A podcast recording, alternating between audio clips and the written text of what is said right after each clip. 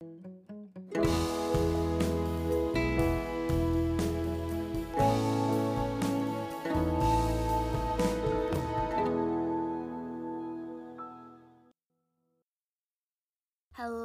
and welcome back to Biding Our Time. On today's episode, we're doing things a little bit different. In past episodes, you've heard me ask the questions, record the answers, and even heard a story about the impacts of the subject of this podcast. But today, we're changing that up. This episode, me and another new special guest are going to be telling the story of the creation of democracy and the difference between a law and an executive order. I chose this direction for the podcast because so many people mention the documents of our country, but literally have no idea how we got them. The same goes for executive orders versus a law. I had a conversation with my very political mother the other day while she rambled on about how law abiding an executive order was, but little did she know how well informed I was from preparing for this episode, so I got to explain all the differences for her. For the fun learning adventure of today's podcast, we're doing this radio drama style. Radio drama podcasts tell the story of an event with fun sound effects and quirky scripts. So sit back, get comfortable, and hear my special guest Hannah Taylor and I explain how we became the democracy that we are today. To make this story a little bit easier to understand, the setting of this story is two girls that went out for lunch in a diner.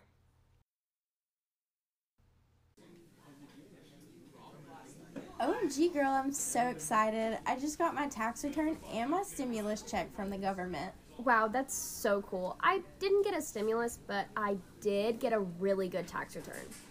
Well, at least you got that much. The government system is set up so weird. Have you seen the new laws and executive orders that have went out over the past couple of years? They're so crazy. Yeah, I have, and I don't agree with all of them, but I mean, hey, we gotta follow the law. But it's so stupid. Like, the president can just make anything a law, and then so many people have no say in it. Well, that's not absolutely true. What do you mean? Well, do you know the story about how we became a government we are now? I know some, like writing the Declaration and stuff, but I thought we just became a democracy after some time. There was a ton more that happened before we became a democracy, and then there's a pretty big difference between an executive order and a law. Let me take you back to when we became a democracy and explain it all to you.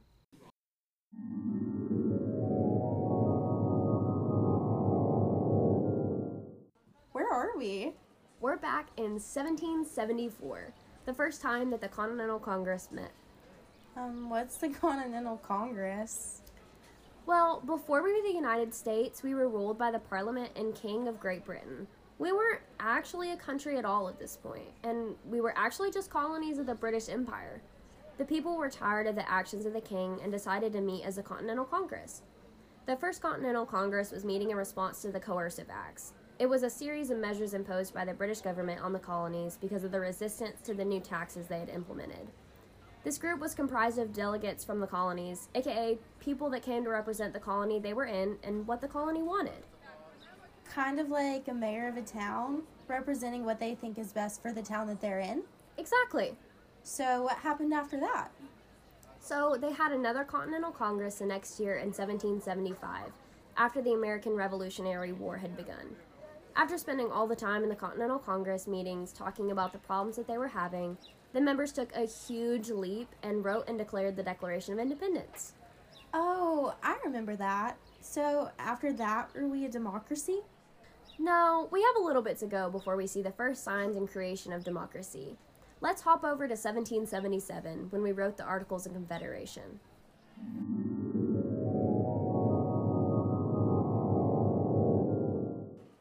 So, after we wrote the Declaration of Independence, we wrote another document called the Articles of Confederation. What's that? Well, the Articles of Confederation is the first national constitution. It had its problems, of course, but it was the first document to lay out the way that our country would be governed. After writing and approval of the AOC by the Continental Congress, the group that we talked about before, the document was ratified by the original 13 states. So, when all of this is happening, we were completely independent and just learning how to run? Well, we were acting as an independent body, but in all reality, the Revolutionary War was still going on. We were fighting from our independence from Britain still, but after the signing of the Treaty of Paris, Britain finally recognized us as an independent government. So, we fought wars and had meetings all just so we could become free? Yeah. And after all of this that we'd already gone through, we still had to form the documents that we have today. After the war was over, the first Constitutional Convention met in private so that they could write the Constitution. Well, why did they need to write and work in private? Well, the members of the Constitutional Convention wanted to create a full draft of the Constitution so that people wouldn't be fighting about what was in the document. They wanted to have a pretty solid rough draft before so that once they were done, they could present the work and then make revisions as the state saw fit. So, what happened once they finished the document? Well, once they finished the Constitution, there was debate over it and some final changes made, and then each state moved forward to ratify the document and accept it as law. So they laid out all the rules that we needed, and then George Washington became our first president, right? Yeah, he became our first president in 1789 and actually stayed our president until 1797. He's the reason that we are the democracy that we are today.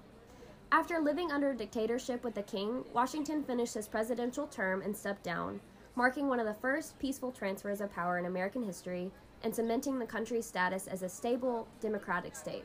Now, let's go back to the topic at hand now that we know how we became a democracy.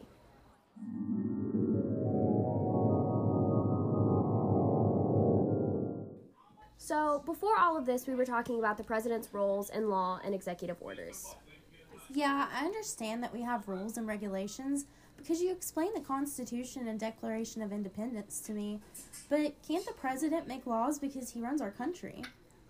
No, when the founders of our countries were creating the documents I explained, they laid out three branches of government the executive, legislative, and judicial. The founders knew that the king had all the power and ruled everything and saw how badly that turned out. So they put the three branches in place so that each branch can have some power, and so each branch can check to make sure none of them are abusing power. The president actually isn't the one who writes the laws, it's the legislative branch. So then what's an executive order? I thought that was just the president writing a law and passing it. Well, there's a lot more to an executive order and laws than that. An executive order is a type of written instruction that presidents use to work their will through the executive branch of government. The president got the power to create executive orders by looking at Article 2 in the Constitution. What does Article 2 say? Article 2 of the Constitution states that as head of the executive branch and commander in chief of the armed forces, the president shall take care that the laws be faithfully executed. So if they can't write laws and an executive order isn't a law, then how does that apply to an executive order? Executive orders instruct the government how to work within the parameters already set by Congress and the Constitution. So, a president can use executive orders to say how he or she wants things to go, and then it can lead officials creating legislation that goes through the process to become a law. So, they use Article 2 to help push the need for a law so that they are taking care that the laws be faithfully executed. Oh, wow. That must have taken some time to connect together. So, when did the first executive order happen? It actually happened in 1862 by Abraham Lincoln. It was 74 years between the establishment of the Constitution and the first executive order.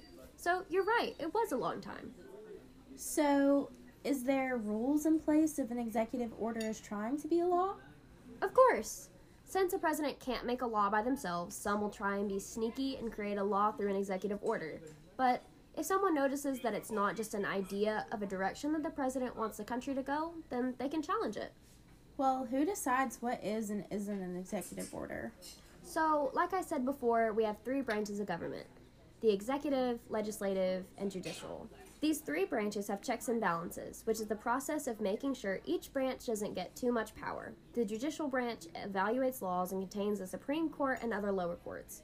The Supreme Court or lower federal courts can nullify or cancel an executive order if they determine it is unconstitutional. At the same time, the legislative branch can do something too. The legislative is the branch that carries out and creates laws through the House of Representatives and Congress. So, Congress can revoke an executive order by passing new legislation that goes against it. So, with these processes, nobody gets enough power to cause harm to the people of the United States? Yeah, exactly. They were put in place so if something was unconstitutional, the other branches have a way to change that. Wow. Well, I'm really glad that they did that. Me too. So, the president can make sure they can push their ideas, but the other branches make sure that nothing is put in place that's unconstitutional. Exactly. Okay, so I guess I was wrong about the president being able to make laws. We do have a pretty solid government process. Yeah, everything has a process to go through before it can become a law, and each government branch has an equal amount of power, so the power isn't abused by one group. Well, now that we've had that whole history lesson, let's go to the mall because we still have this government money we can spend. Oh my gosh, yes, girl, I've been needing some new clothes. In today's podcast, you heard Hannah and I go over the democracy we are now and the difference between an executive order and a law. But honestly, you also heard a sneak peek into where all of our stimulus and tax returns went. But for a quick summary, our democracy came from meetings, rebellion, war, and allegiance between peoples. Once we created the Constitution and Declaration of Independence, we were able to take parts of these documents to create things like executive orders. In case you were still confused after the three executive order podcasts, an executive order is a direction that the president wants the country to go, while a law is a rule that citizens of a country have to follow to maintain order.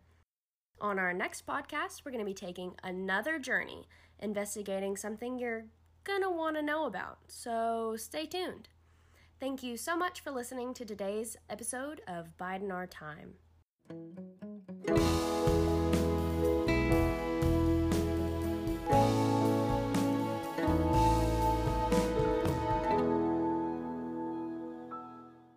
In today's episode, you heard background noise behind the story, a transition between the intro and outro of the entire podcast, and a whoosh transition between sections of the podcast.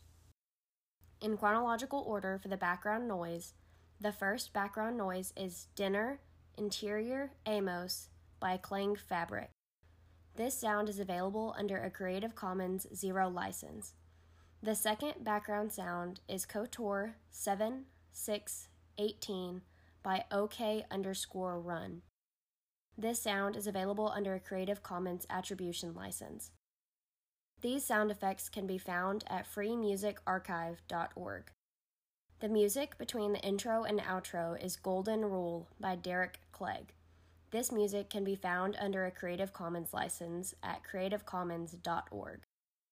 The whoosh sound in between sections in the podcast is Glissando Tremolo Vibes by Rodin Coil.